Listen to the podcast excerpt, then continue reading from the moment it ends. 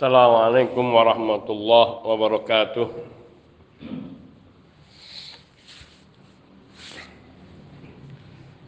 Alhamdulillahilladzi hadana li hadza wa ma kunna linahtadiya laula an hadana Allah. Wa ashhadu an la ilaha illallah wahdahu la syarika lah wa ashhadu anna Muhammadan abduhu wa rasuluh. Wa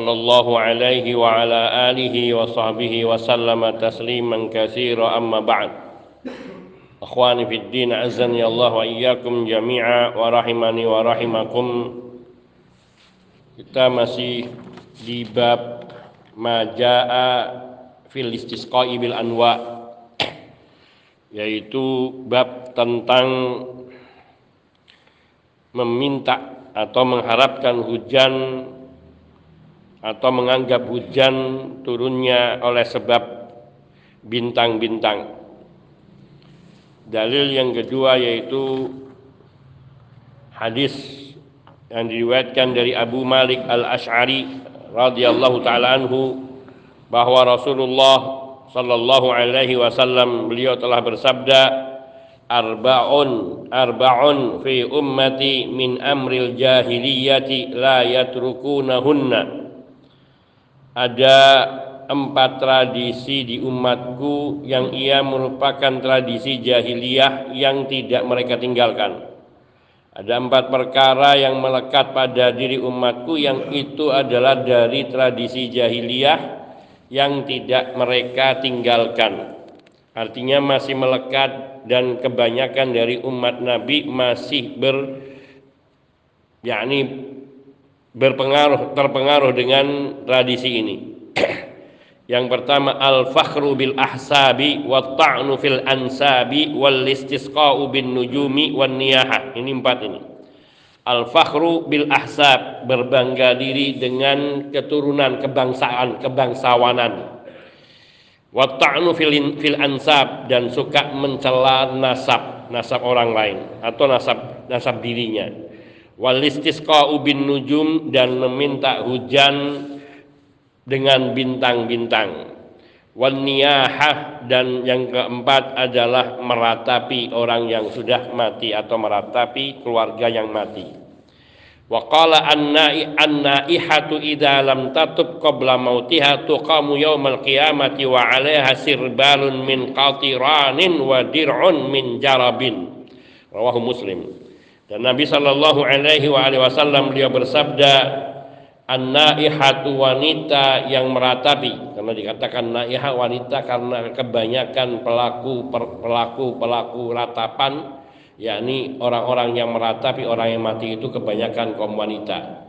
Bila ada satu keluarganya yang menangis maka dia meraung-raung meratapinya dan tidak seolah tidak ridho dan tidak rela dalam tatub apabila ia wanita yang suka meratap orang yang meninggal meratapi orang yang meninggal ini tidak bertaubat qabla mautiha sebelum matinya tuqamu yaumal qiyamah.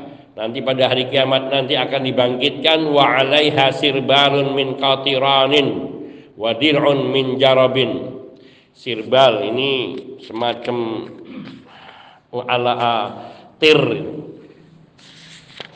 tir dari dari tir itu kayak aspal itu. Ya ini pakaian dari aspal dan juga dirun min jarabin. Dirun apa namanya baju perang kayak baju perang baju mantel itu tapi ia terbuat dari jarab jarab itu kulit uh, jarab itu penyakit dirun min jarabin yaitu al jarab maradun ma'rufun yakun fil jildi seperti penyakit sopak ataupun kusta. Tuqamu yaumal qiyamah wa 'alaiha sirbalun min qatiran yakni tuqamu min qabriya dibangkitkan dari kuburnya pada pada hari kiamat nanti wasirbal yakni 'alaiha sirbal memakai pakaian yang dibuat melekat seperti kayak baju perang kasdir'i dan kotiran itu yaitu seperti tir atau sejenis tir. Jadi dia timah yang di timah yang dileburkan yang timah yang dicairkan. Sedangkan dia juga akan memakai pakaian baju kayak perang dir'un tapi dia terbuat dari pakaiannya tubuhnya diliputi dengan penyakit kulit penyakit kulit yang meliputi seluruh manusia. Yang penyakit jarab ini yang ada di pada kulit ini dia dapat membunuh binatang. Maknanya anna kullal jildiya yakunu jaraban bimanzilatid diri seluruh tubuhnya seluruh kulitnya itu ditutup dengan penyakit kulit. Penyakit kulit yang mematikan ini sehingga seperti baju perang. Apabila yaitu tir ataupun semacam tir apa namanya uh, timah. Ada yang mengatakan timah, ada yang mengatakan tir. Sama zafat atau ada yang mengatakan an-nuhas al-mudab atau timah atau tir yang untuk aspal itu yang dileburkan kemudian dijadikan pakaian campur dengan penyakit kulit maka musibahnya lebih besar karena ini menunjukkan ancaman yang keras bagi wanita yang suka meratapi orang yang mati dan tidak bertobat sampai sampai akhir hayatnya. Hadis ini diriwayatkan oleh Imam Muslim. Dalam hadis ini Nabi Shallallahu Alaihi Wasallam yakni menyebutkan tentang empat hal. Jadi dalam hadisnya Abu Malik Al Ash'ari radhiyallahu taala Nabi mengatakan arbaun fi ummati ini ada faidah dari sabda Nabi Shallallahu Alaihi Wasallam arbaun. Arbaun di sini empat tidak berarti hanya empat saja, namun merupakan kebiasaan dari Nabi Shallallahu Alaihi Wasallam yang suka menyebutkan dengan bilangan tertentu yang menunjukkan bahwa hal-hal yang tersebutkan dalam bilangan itu satu dengan yang lainnya biasanya berserikat, ber, berkaitan. Lianna hunaka asya' tusyarikuha fil makna. Ada makna-makna atau nama-nama uh, ada di sana itu sesuatu-sesuatu yang hal-hal yang saling ber, berserikat di dalam makna. Artinya memiliki makna yang sama. Wa inna ma yaqulun nabi sallallahu alaihi wasallam dzalika min babi hasril ulumi wa jam'iha bit taqsimi wal adad dan sungguhnya Nabi Shallallahu Alaihi Wasallam mengatakan yang demikian itu hanyalah untuk menyebutkan bagi atau bab atau tentang pembatasan ilmu dan mengumpulkan ilmu dengan pembagian dan bilangan. Maksudnya bahwa sering Nabi Shallallahu Alaihi Wasallam menyebutkan hal-hal di dalam sabda beliau dengan menyebutkan membatasi dengan jumlah atau bilangan tiga, ada empat, ada dua, seperti misalnya arba'u khisalin, empat sifat. Pada diri orang munafik, ayatul munafiki thalathun atau arba'un, tanda-tanda orang munafik itu ada tiga, di riwayat lain menyebutkan empat, dan ini sangat banyak sekali dari Nabi Sallallahu Alaihi Wasallam. Hakul muslim alal muslimi situn, hak seorang muslim terhadap muslim lainnya adalah ada enam kemudian badiru bil khamsi qoblal khamsi bersegeralah engkau meraih lima hal sebelum datang lima hal nah, ini banyak menyebutkan yang tujuannya adalah untuk memfokuskan apa yang hendak beliau sampaikan di sini sehingga mudah dihafalkan oleh para sahabat radhiyallahu taala anhum dan juga oleh umat beliau termasuk kita semuanya. Dengan penyebutan bilangan semacam ini maka mudahkan. Namun bukan berarti ada bahwa Nabi Shallallahu Alaihi Wasallam membatasi jumlah ini saja untuk hal-hal yang disebutkan. Seperti juga beliau menyebutkan uh, yakni hati-hatilah kalian dari as-sab'u al-mubiqat. As-sab'u al-mubiqat yaitu tujuh dosa yang dapat membinasakan. Nah, ini Nabi ketika menyebutkan tujuh dosa yang, yang dapat membinasakan antara satu riwayat dan juga di kesempatan lain Nabi sama menyebutkan tujuh Nabi namun dengan penyebutan yang berbeda di dalamnya yang menunjukkan bahwa tujuh itu bukan mutlak hanya itu saja. Namun beliau sedang ingin memfokuskan kepada tujuh hal ini agar ia dihafalkan oleh para sahabatnya radhiyallahu taala Li'annau yukarribul fahma karena dengan cara seperti ini menyebutkan sesuatu dengan yakni dibatasi dengan bilangan akan lebih memudahkan untuk difahami. Wa yusbitul hifdha dan juga untuk menguatkan hafalannya sehingga kita mudah. Ingat ada empat hal. Ada empat hal. Min amril jahiliyah yang ia termasuk dari perkara-perkara jahiliyah yang ada pada umatku yakni umat Nabi Shallallahu Alaihi Wasallam yaitu kita la nahunna yang mereka tidak meninggalkannya yakni melekat pada diri mereka Nah, perkataan Nabi ummati yaitu ummatul ijabah. Ummah itu ada dua. Ummati ketika Nabi mengatakan ummati maka ada dua golongan yaitu ummatul ijabah dan ummatul dakwah. Kalau ummatul ummatul dakwah seluruh manusia yang hidup sejak zaman Nabi diutus oleh Allah Subhanahu wa taala sebagai rasul, maka mereka yang hidup dari masa itu sampai hari kiamat mereka adalah ummatul dakwah, yaitu umat manusia bahkan termasuk bangsa jin yang didakwai oleh Nabi sallallahu alaihi wasallam atau mereka adalah objek dakwahnya Rasulullah sallallahu alaihi wasallam maka mereka semua dikatakan ummatud dakwah yaitu umat yang menjadi objek dakwahnya Nabi. Yang diperintah yang Nabi diperintahkan oleh Allah untuk menyampaikan agama kepada mereka semua. Yaitu di masa hidup beliau melalui beliau langsung sedapat yang beliau jangkau. Yang ada di sekitarnya akan beliau dakwahi.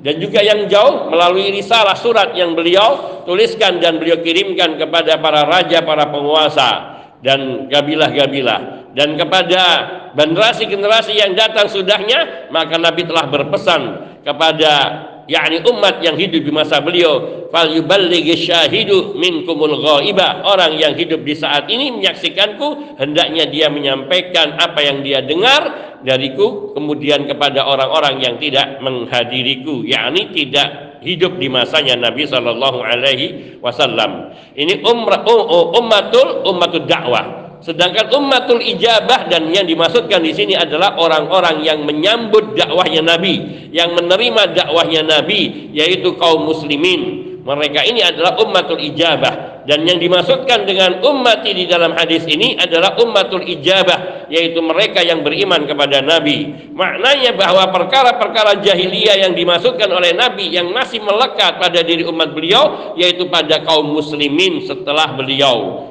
diutus oleh Allah Subhanahu wa taala. Meskipun mereka telah belajar agama, namun empat hal ini masih sering dilakukan oleh kebanyakan dari umat Nabi Shallallahu alaihi wasallam yang mereka telah beriman kepada Allah dan Rasulnya serta yaumul akhir sallallahu alaihi wasallam. Kemudian perkataan Nabi min amril jahiliyah yakni dari perkara jahiliyah. Amrun huna yakni sya'nun, keadaan hal, perkara, bukan perintah. Karena amron itu juga bermakna perintah. Namun di sini adalah perkara hal atau sya'nun, sesuatu keadaan. Ai min sya'nil jahiliyah yaitu merupakan keadaan bangsa jahiliyah atau tradisi bangsa jahiliyah. Wa huwa wahidul umur, yaitu kata amrun adalah kata tunggal dari kata jamaknya al-umur, yaitu perkara-perkara hal-hal. Walaysa wahidun al-awamir dan bukan kata tunggal dari al-awamir. Kalau kata tunggal dari al-awamir artinya perintah. Min al-awamir itu jamak dari amrun juga. Namun amrun ketika dijamakkan menjadi awamir menunjukkan arti amr di sini adalah perintah amar. Perintah amar ma'ruf wa nahi mungkar. Sedangkan amrun dengan jamaknya umurun maka ini yang dimaksudkan adalah perkara-perkara atau hal-hal atau keadaan-keadaan. Lianna wahidal awamir talabul fi'li ala wajil isti'la. Karena kalau amrun yang jamaknya awamir maka artinya adalah tuntutan untuk melakukan sesuatu dari atas kepada yang di bawahnya. Ala wajil isti'la yaitu dari atas kepada bawah. Seperti titah dari seorang raja kepada rakyatnya. Ataupun firman Allah yang memerintahkan kepada hambanya. Itu amrun yang jamaknya awamir yang artinya perintah Sedangkan yang dimaksudkan min amril jahiliyah, min umuril jahiliyah dari perkara-perkara yang ter, yang ada pada bangsa jahiliyah. Kemudian makna min amril jahiliyah yakni idhafatu ilal jahiliyah al-ghardu min at-takbih wa tanfir. Kata amrun yang dinisbatkan diidhafahkan kepada al-jahiliyah itu tujuannya adalah untuk menunjukkan jeleknya perkara-perkara tersebut. Untuk membuat orang itu menghindari dan menjauhkan diri dari perkara tersebut. Di anna kulla insanin yuqalu lahu fi'luka fi'lul jahiliyah la syakka annahu yaghdab. Karena sungguhnya setiap orang ketika ada yang mengatakan kepadanya perbuatanmu seperti perbuatan jahiliyah tidak diragukan lagi. Tentu dia pasti marah maka ini menunjukkan ketika dikatakan ini perbuatan dari jahiliyah, maksudnya agar ia menjauhi, menghindari dan ia tidak memiliki sifat-sifat tersebut. Iz innahu la ahada yarda ayyusafa bil jahli karena sungguhnya tidak ada seorang pun yang rela untuk dikatakan bodoh atau disifati dengan sifat bodoh. Wala bi anna fi'lahu min af'al tidak pula dia seorang pun ridha tidak pula seorang pun dikatakan ridho kalau dia dikata oh, tidak seorang pun ridho dikatakan bahwa perbuatannya seperti perbuatan jahiliyah. Fal minal amrani. Maka tujuan mengidhafakan kata amrun atau sya'nun kepada kata al, al jahiliyah itu memiliki dua sisi atau dua ada dua hal. Tujuan yaitu ada dua tujuan. Pertama at-tanfir yang kedua bayan anna hadil umur kullaha jahl anna hadil umur kulluha jahlun wa hamqan bil insani. It ahlan bi hal insanu aw ya'taniya biha. Yakni ini menurut yang tujuan pertama itu at-tanfir untuk membuat manusia menjauhinya meninggalkannya mengidarkan supaya ketika dikatakan ini amrul jahiliyah maka mereka bersegera untuk menjauhinya. Yang kedua keterangan dari Nabi bahwa amrul jahiliyah keterangan dari Nabi bahwa perkara-perkara yang disebutkan ini arbaun min umuril jahiliyah arbaun fi ummati min amril jahiliyah ini untuk menerangkan bahwa perkara-perkara ini semua empat hal ini yang disebutkan oleh Nabi dalam hadis yang dalam sabdanya ini adalah merupakan jahlun wahamkon bil insan. Kebodohan dan ke kedunguan. Hamkon itu lebih jelek lebih bodoh daripada jahlun. Kalau makna jahlun itu hanya tidak tahu. Orang kalau jahil jahil artinya dia belum tahu. Dan dia masih bisa tahu ketika diberitahu maka ngerti. Namun kalau dikatakan ahmak maka orang ini dikasih tahu pun tidak akan tahu. Nah, artinya dungu dungu. Orang idiot itu hamko Al-hamqa atau itu jamak dari ahmak. Uh, ahmak ini adalah orang yang sangat bodoh tadi, orang yang sangat jahil. Bukan sangat jahil lagi tapi dungu. Kalau dalam bahasa kita dungu. Wa jahlun wa hamkun bil insan adalah perkara menunjukkan perkara-perkara ini adalah perkara-perkara kebodohan dan kedunguan yang ada pada manusia. It laisat ahlan bi ayyura'iyah insan yang setiap manusia itu ia patutnya untuk tidak mengikutinya atau memperhatikannya, yaitu tidak mengikutinya, mengamalkannya. Au ya'tani ya biya. Ya'tani sama yurai artinya sama, yaitu memperhatikan. Yang maksudnya adalah mengikutinya. Falladhi ya'tani biya jahil, maka orang yang selalu perhatian terhadap empat perkara atau mengikuti amalan empat perkara ini, maka dia adalah orang yang jahil atau orang yang bodoh. Sebab apa? Dia melakukan sesuatu yang dijelekkan oleh syariat. Wal muradu bil jahiliyati huna yang dimaksudkan dengan al jahiliyah di dalam hadis Nabi ini yakni ma qablal bi'sah segala perkara yang terdapat sebelum diutusnya Nabi sallallahu alaihi wasallam. Li'annahum kanu ala jahlin wa dhalalin azimin. Karena orang-orang yang hidup di masa sebelum Nabi diutus mereka berada di atas kebodohan di dalam kebodohan di dalam kesesatan yang sangat besar. Hatta innal hatta innal araba kanu ajhala khalqillah. Sampai dikatakan bahwa bangsa Arab pada saat itu mereka adalah orang yang paling jahil dari makhluk Allah sekalian. Ajhalu khalqillah. Makhluk Allah yang paling jahil. Walihada yusammauna bil ummiyin oleh karena itu mereka sering digelari dengan uh, buta huruf al-ummi, buta huruf, yaitu tidak mengenal, tidak mengenal baca dan tulis. Maknanya hampir mayoritas umat bangsa Arab sebelum Nabi diutus, mereka ini orang-orang yang tidak mengenal baca tulis. Itu satu sisi kebodohannya. Dan al-ummi huwa alladzi la yaqra wa la yaktub. Ul al-ummi yaitu yang dikatakan buta huruf alladzi la yaqra yang tidak bisa membaca wala yaktub dan tidak bisa menulis. Makanya Nabi Shallallahu Alaihi Wasallam dikatakan an nabiyil an nabiyul ummiyu yaitu nabi yang buta huruf. Dan itu ada hikmahnya dan bukan untuk membodohkan merendahkan Nabi Shallallahu Alaihi Wasallam, tapi justru untuk menegaskan bahwa beliau benar-benar seorang nabi dan bukan pembuat pembuat pem, kebohongan atau kedustaan nisbatan ilal um. Dikatakan al ummi dikatakan al um yaitu dinisbatkan kepada al um. Karena ummahu waladathul an. Seolah-olah ibunya lah yang melahirkannya sekarang ini yaitu al ummi. Itu maksudnya. Lakin lama bu'itha fihim hadan nabiyul karim qala ta'ala. Akan tetapi ketika telah diutus di tengah mereka nabi yang mulia ini yaitu nabi kita Muhammad sallallahu alaihi wasallam di tengah bangsa Arab Qala ta'ala Allah ta'ala berfirman dalam surat Ali Imran ayat 164 Laqad mannallahu 'alal mu'minina idh ba'atha fihim rasulam min anfusihim yatlu 'alaihim ayatihi wa yuzakkihim wa yu'allimuhumul kitaba wal hikmata wa in kanu min qablu lafi dhalalim mubin Sungguh Allah Subhanahu wa taala telah menganugerahkan kepada orang-orang mukmin yaitu apa? Ketika Allah utus di tengah mereka seorang rasul dari kalangan mereka sendiri yaitu dari bangsa Arab sendiri. Ya telu alaihim ayati yang membacakan kepada mereka ayat-ayat Allah wa dan Allah mensucikan mereka yaitu dari kekufuran, kesyirikan dan dari kebodohan. Wa yuallimuhumul kitab dan nabi yang ya rasul yang mengajarkan Alkitab yaitu Al-Quran kepada mereka wal hikmata yaitu as-sunnah atau al-ilmu mengajarkan ilmu yang bermanfaat yaitu termasuk di antaranya ajaran ajaran sunnah sendiri. Wa in kanu min qablu lafi mubin meskipun mereka dahulu sebelum diutusnya nabi benar-benar mereka berada di dalam kesesatan yang nyata Hadhi minnatun azimah. Ini adalah karunia yang agung dari Allah Azza wa Jal.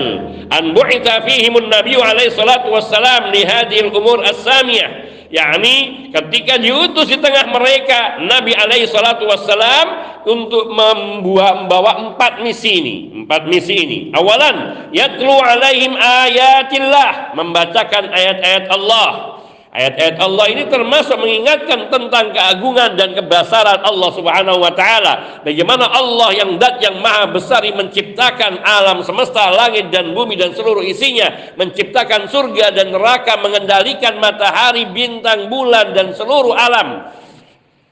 Semua ini Allah membacakan ayat-ayat Allah ayat kauniyah dan ayat syar'iyah yaitu firman-firman Allah Subhanahu wa taala dan wahyu-wahyu dari Allah Subhanahu wa taala baik berupa Al-Qur'an maupun sunnah hadis.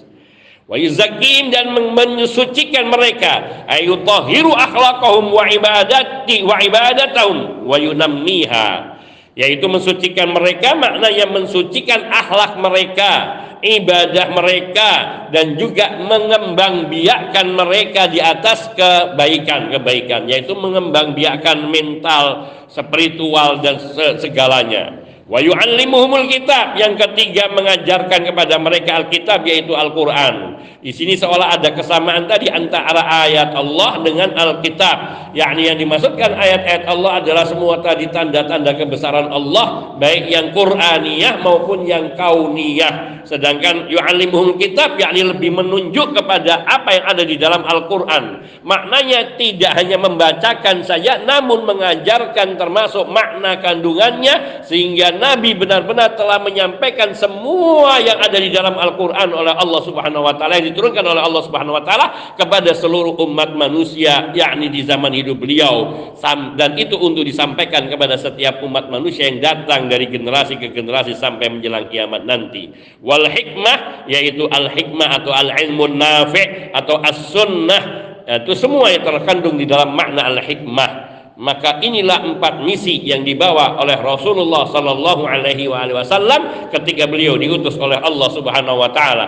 Dan di sini mengisyaratkan bahwa Nabi diutus untuk menghilangkan kebodohan yang ada pada mereka sehingga Allah rubah mereka yang tadinya dalam kesesatan yang nyata menjadi orang-orang yang mengikuti hidayah. Yang mereka dulunya musyrik mempersekutukan Allah, mereka berubah menjadi orang-orang yang mentauhidkan Allah Subhanahu wa taala. Yang dulu mereka ke, ke bejat moralnya dan uh, tidak memiliki akhlak, maka Allah ganti mereka dengan akhlak yang mulia. Maka sungguh bangsa Arab setelah Nabi Shallallahu Alaihi Wasallam diutus kepada mereka, mereka menjadi manusia-manusia mulia ditakuti yang sebelumnya diremehkan oleh bangsa Persia, oleh bangsa Romawi, bahkan dimanfaatkan oleh mereka untuk kekuasaan eh, dibuat jadikan buat rebutan. Namun setelah Nabi Shallallahu Alaihi Wasallam diutus di tengah-tengah mereka, mereka punya harga diri dan dipertimbangkan. Sehingga kekuasaan Romawi juga mereka segan tidak berani sembarangan menghadapi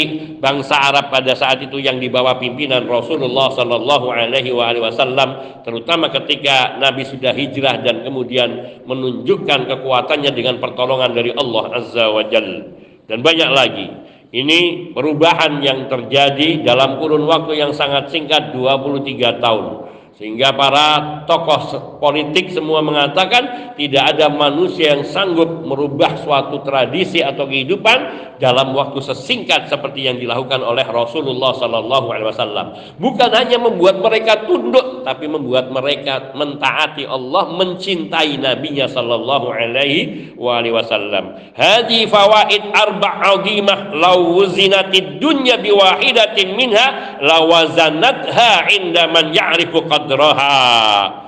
Ini adalah empat faidah, empat tujuan yang sangat besar sekali. Sekiranya dunia ini semua ditimbang dengan salah satu dunia ini, kemudian dia ditimbangkan dengan salah satu dari empat perkara yang dibawa oleh Nabi Shallallahu Alaihi Wasallam, niscaya yang empat satu perkara ini, akan dapat mengalahkan akan dapat mengalahkan dunia dan seluruh isinya. Namun ini hanya bagi orang yang mengetahui tentang keagungan kemuliaan daripada apa misi yang dibawa oleh Nabi Shallallahu Alaihi Wasallam.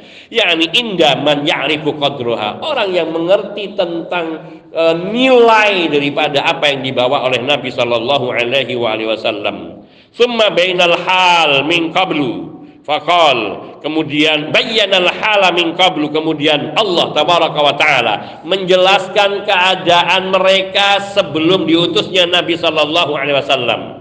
Dalam firman yang begitu singkat tapi padat sekali. Wa in kanu min qablu lafi mubin. Meskipun dahulu sungguhnya mereka sebelum diutusnya Nabi sallallahu alaihi wasallam mereka benar-benar berada di dalam kesesatan yang sangat nyata. Wa in hadi laisat nafiyah bal muakkada muakkidah. Kata in di dalam perkataan ini bukan apabila. Yang apabila itu berarti menafikan menunjukkan dia tidak ada. Apabila kamu datang artinya tidak datang tapi kalau wa in diartikan muakkidah yang memastikan menegaskan meskipun. Ini menunjukkan meskipun. Wa in kanu min qablu meskipun sebelum itu mereka la fi dhalalim mubin. Benar-benar apalagi ditambahkan dengan la anna la muta'kid yaitu lam yang menegaskan. Fahiya mukhaffafah yang kata in di sini adalah diringankan yang asalnya inna musakalah musakalah itu atau sakilah itu inna. Dan diringankan untuk mudah pengucapan namun untuk menegaskan makna. Sehingga artinya wa innahum kanu min qablu lafi dhalalim mubin. Dan sungguhnya mereka dahulu sebelum diutusnya Nabi sallallahu alaihi wasallam di tengah mereka benar-benar mereka itu berada di dalam kesesatan yang nyata maka ini kalimat yang sangat indah, pendek, indah. Allah menyampaikannya dalam satu ayat 164 daripada surat Ali Imran. Namun di dalamnya terkandung pelajaran yang besar. Jazakallah khairan barakallahu Di dalamnya terkandung pelajaran yang sangat besar dan sangat berharga. Laqad manallahu 'alal mu'minina idh ba'atha fihim rasulan min anfusihim yatlu 'alaihim ayatihi wa yuzakkihim wa yu'allimuhumul kitaba wal hikmata wa in kanu min qablu lafi dhalalim mubin. Kemudian al-murad idan jadi al-muradu bil jahiliyah ma qabla al-bi'tsah sehingga yang dimaksudkan dengan jahiliyah berdasarkan ayat ini yaitu maknanya segala perkara yang ada sebelum Nabi diutus oleh Allah Subhanahu wa taala menjadi rasul atau nabi tengah mereka. Li'anna nasakanu fiha ala jahlin adim.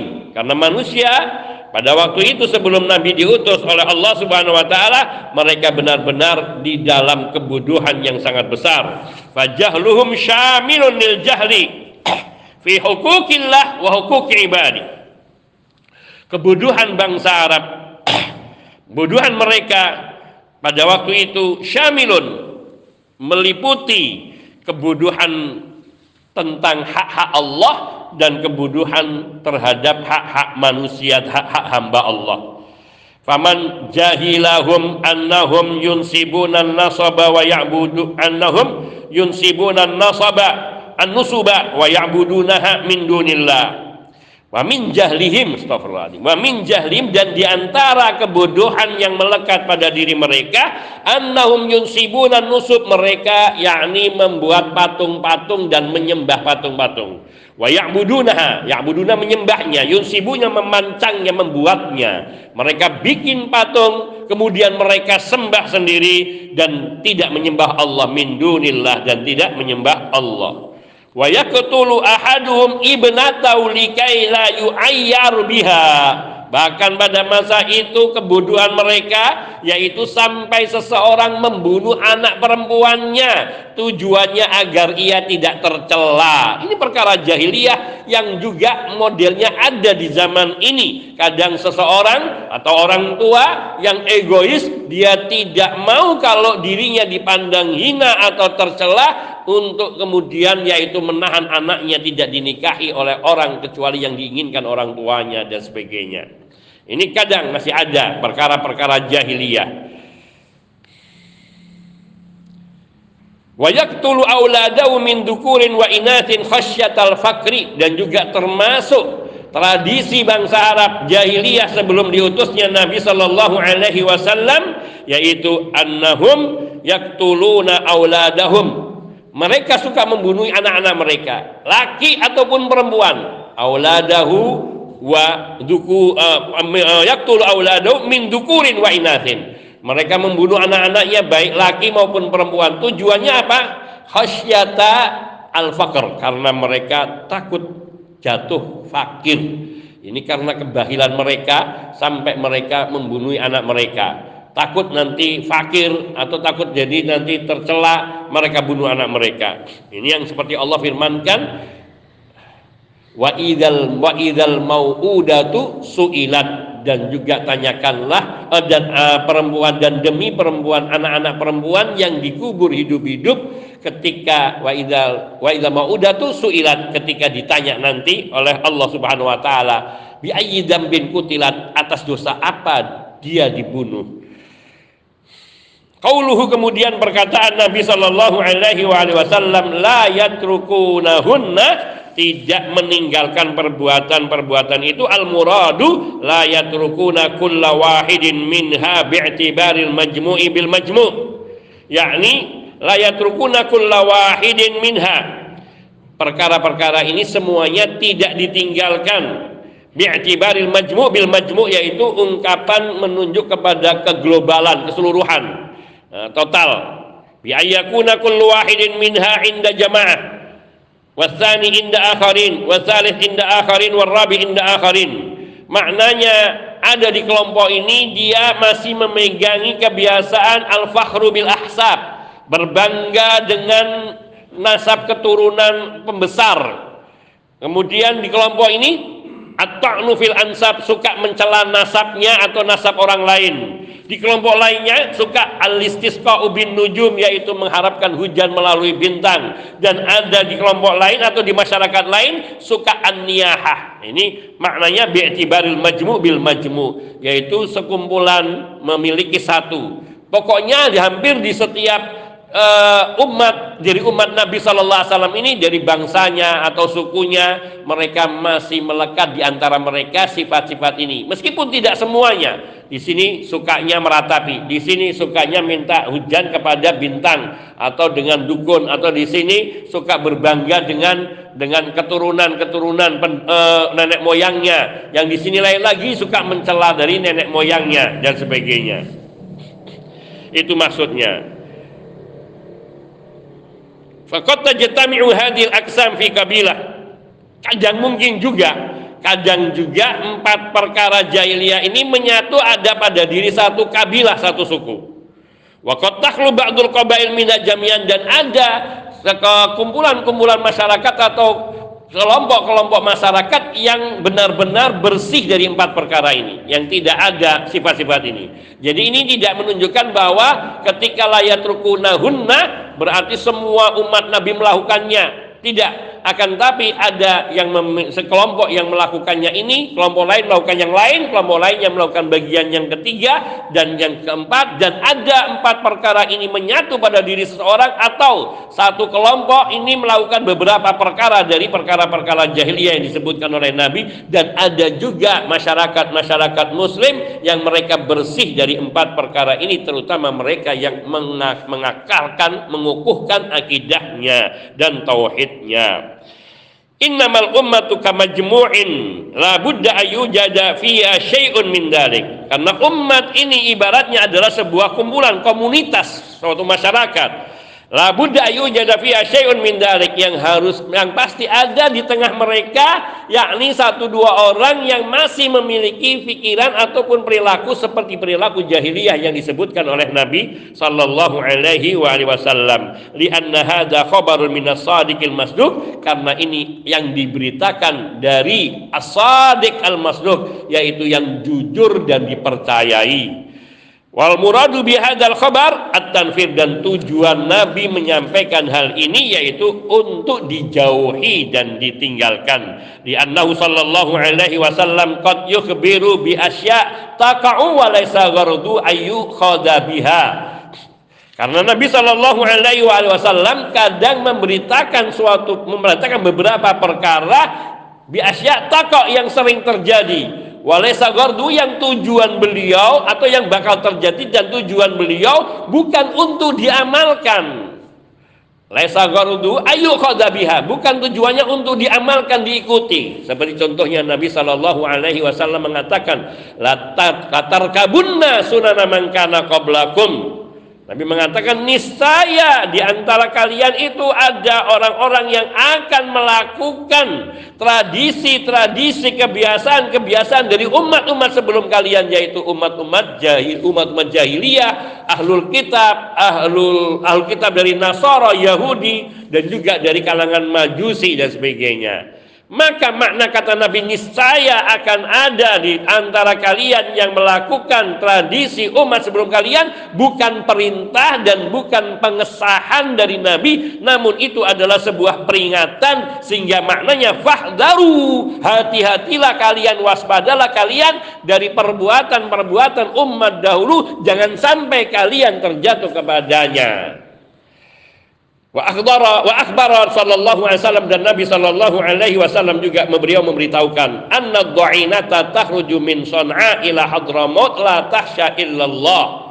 Bahwa nanti ada seorang wanita yang ia keluar dari San'a, dia akan menuju Hadramaut. Tidak sedikit pun wanita ini takut kecuali kepada Allah. Ini bukan pengesahan dari Nabi, bukan pengesahan dari Nabi bolehnya seorang wanita pergi tanpa mahram itu Son'a kepada Hadramaut itu dari satu kota ke kota lain yang sangat jauh dan di pertengahan jalannya banyak mara bahaya.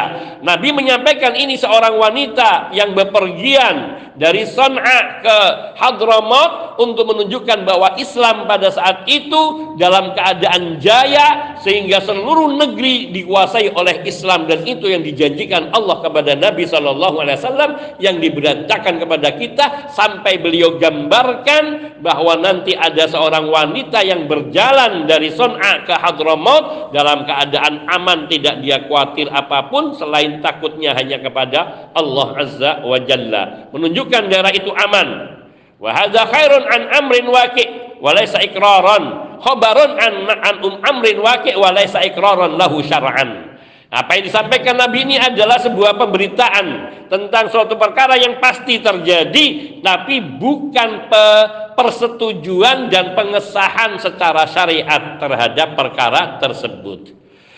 Ini hal yang sangat indah sekali. Banyak sekali bahasa-bahasa Rasul Shallallahu Alaihi Wasallam yang menggunakan kalimat-kalimat semacam ini. Bukan berarti tidak ada semua ada. Seperti Nabi mengatakan la tattabi'unna sunana man kana qablakum shibran bi shibrin wa dira'an bi dira'in hatta law dakhalu juhra dabbin lattaba'tumuh niscaya akan ada dan saya kalian akan mengikuti bukan berarti Nabi memerintahkan atau menyetujui atau mengakui namun di sini Nabi memberitakan akan adanya dari umat beliau yang melakukan perkara ini yaitu mengikuti amalan perbuatan perilaku umat-umat sebelum Nabi yaitu umat dari bangsa Yahudi, Nasara atau Majusi ataupun penyembah-penyembah berhala lainnya.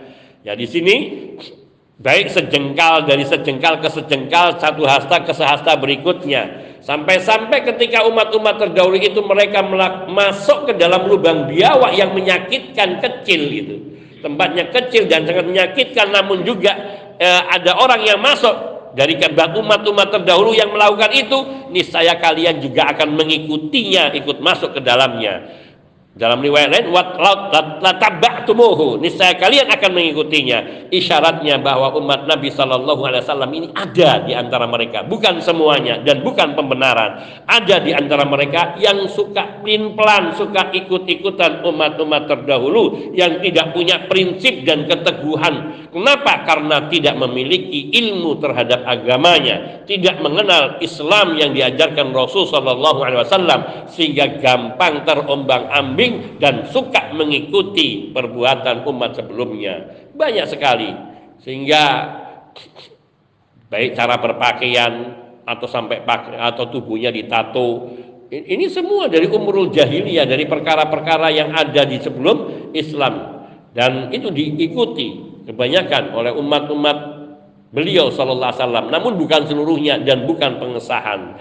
Ini semua pernyataan Nabi sallallahu alaihi wasallam berkaitan amrun arbaun fi ummati min amril jahiliyati la yatrukuhunna. Maknanya ada empat hal pada umatku yang mereka yang hal ini adalah dari perkara-perkara jahiliyah dan mereka tidak meninggalkannya artinya masih ada di tengah umat Nabi yang melakukan empat perkara ini. Wa insya Allah kita akan lanjutkan penguraian dan penjelasan dari Pak Asyih rahimahullah taala terhadap makna hadis ini yaitu empat perkara yang termasuk ke dalam perkara jahiliyah yang masih ada pada umat Nabi sallallahu alaihi wasallam. Hadza wa sallallahu wasallam ala nabiyina Muhammadin wa alihi wa ajmain. Walhamdulillah Alhamdulillahi Rabbil Alamin Subhanakallahumma bihamdika. Ashhadu an la ilaha illa anta. Astaghfiruka wa atubu ilaik. Assalamualaikum warahmatullahi wabarakatuh